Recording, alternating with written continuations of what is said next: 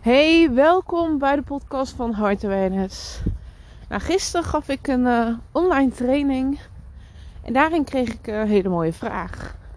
Ja, wat doe je nou als je al heel lang in het aantrekken en afstoten zit en dat mijn tweelingziel ook nog een steeds andere vrouwen heeft in zijn leven?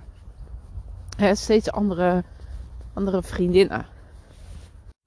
Want diegene was ja, is het gewoon ontzettend beu dat het zomaar gaat. En dit gaat al jaren zo door. En weet je, aan de ene kant is het heel simpel. Want jij hebt altijd een keuze in wat je ervaart in je leven. jij hebt altijd een keuze daarin hoe jij ermee omgaat en wat jij toelaat in je leven. aan de andere kant is het je tweelingziel en zit daar waarschijnlijk veel vaak een bepaalde gehechtheid achter. En wil je natuurlijk je tweelingziel niet loslaten. En dat is ook helemaal niet de bedoeling. Want je kunt je tweelingziel niet loslaten. Dat lijntje, dat is er altijd. Dus daar hoef je eigenlijk nog ineens over in te zitten. Maar ik snap wel dat dat een angst kan zijn. Omdat je zoiets hebt van ja, dan. Ja, als ik dan verder moet gaan, dan. Ja, dan moet ik maar mijn tweelingziel loslaten. Want dit, dit niet op. Nee. Het gaat erom dat jij leiding neemt over jouw leven, over jouw gedachten, over hoe je je voelt en over de situatie waar je in zit. Want er is niets wat je zomaar overkomt. Je hebt altijd een keuze hoe je daarop gaat reageren, hoe jij daarmee omgaat. En zeker kun je allerlei emoties ervaren. Daar zijn we mens voor. Maar het gaat erom Blijf jij in die emoties zitten? Of laat je toe om daarna jezelf te herpakken? Want ook al zit je al jaren in het aantrekken en afstoten en heeft jouw tweelingziel steeds verschillende partners of dates, wat het ook mag zijn. Ja, weet je, dat is het fysieke. Dat is een momentopname. Maar dat betekent niet dat het ten eerste altijd zo moet zijn. En ten tweede betekent ook niet dat ja, jij je dan maar overgeleverd moet voelen aan die situatie. Nogmaals, Jij hebt altijd een keuze daarin. Jij kan, kan altijd een beslissing maken. Oké, ga ik hiermee door of niet? Op deze manier. Want als jij er op deze manier mee doorgaat, dan zeg je eigenlijk tegen jezelf dat jij dit blijft accepteren. Deze situatie blijf je accepteren. Het deurtje blijft openstaan voor jouw tweelingziel. En daarmee kan jouw tweelingziel komen en gaan. En geef je ook geen grenzen daarin gaan. Of heb je in ieder geval geen grenzen voor jezelf. Want daar start het uiteindelijk mee. Want je kunt nog in verbinding met je tweelingziel blijven. En liefdevol jouw grens aangeven. Want vaak wordt ook gedacht, maar mijn grenzen aangeven. Oké, en dan zet ik mijn deurtje niet meer open. Dan moet mijn tweelingziel verwijderd worden uit mijn leven. Nee, het gaat erom dat jij jouw grenzen duidelijk hebt. En dat jij dat daarvoor gaat staan. Dat jij daarna gaat handelen. Want alleen dan kun je een situatie veranderen.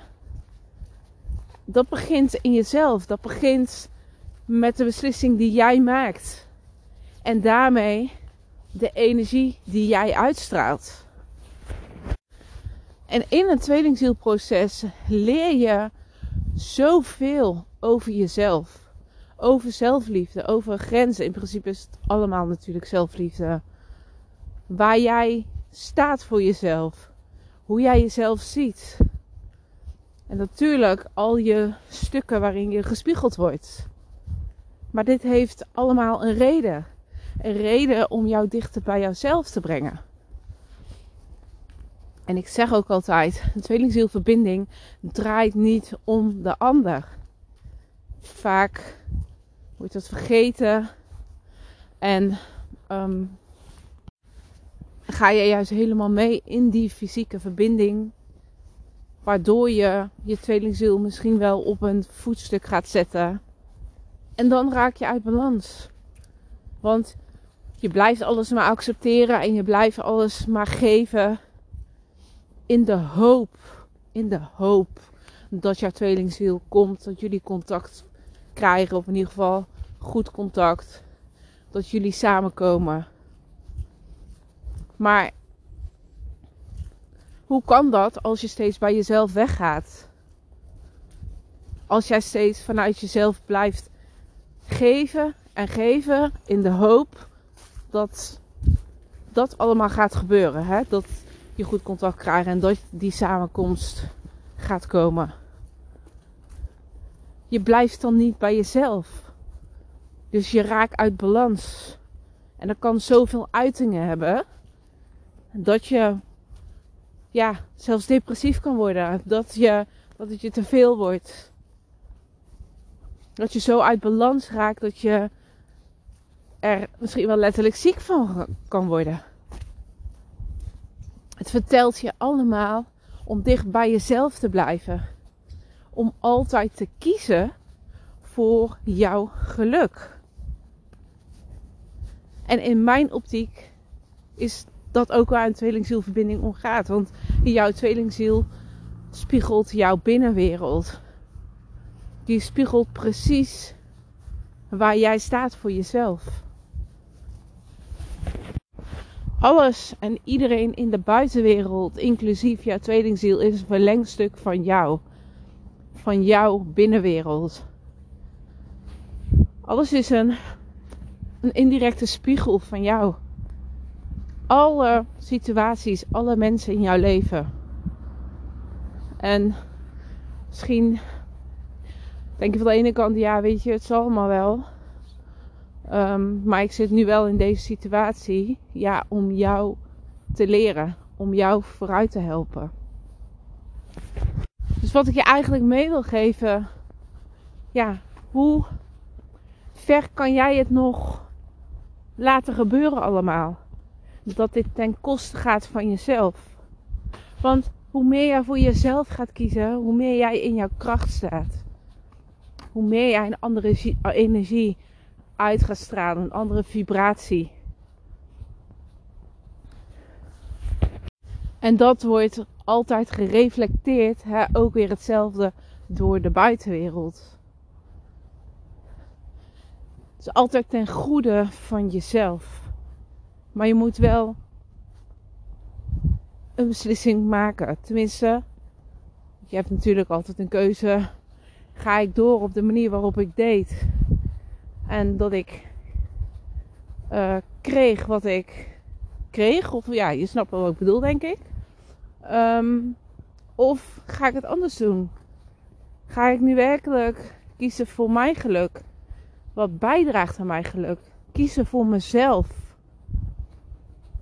Werken aan mezelf. Werken aan mijn binnenwereld. Zodat wat er ook gebeurt tussen mij en mijn tweelingziel, dat dat steeds minder effect gaat hebben op mij. Zodat je niet steeds uit je kracht gehaald wordt. Dus neem deze eens mee voor vandaag. Laat deze eens binnenkomen. Ga er eens over nadenken. Luister misschien nog een keer deze podcast. Ga er eens over schrijven.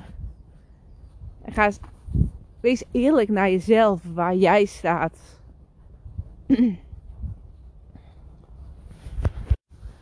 nou, dit was de podcast voor vandaag. Ik wil je heel erg bedanken voor het luisteren.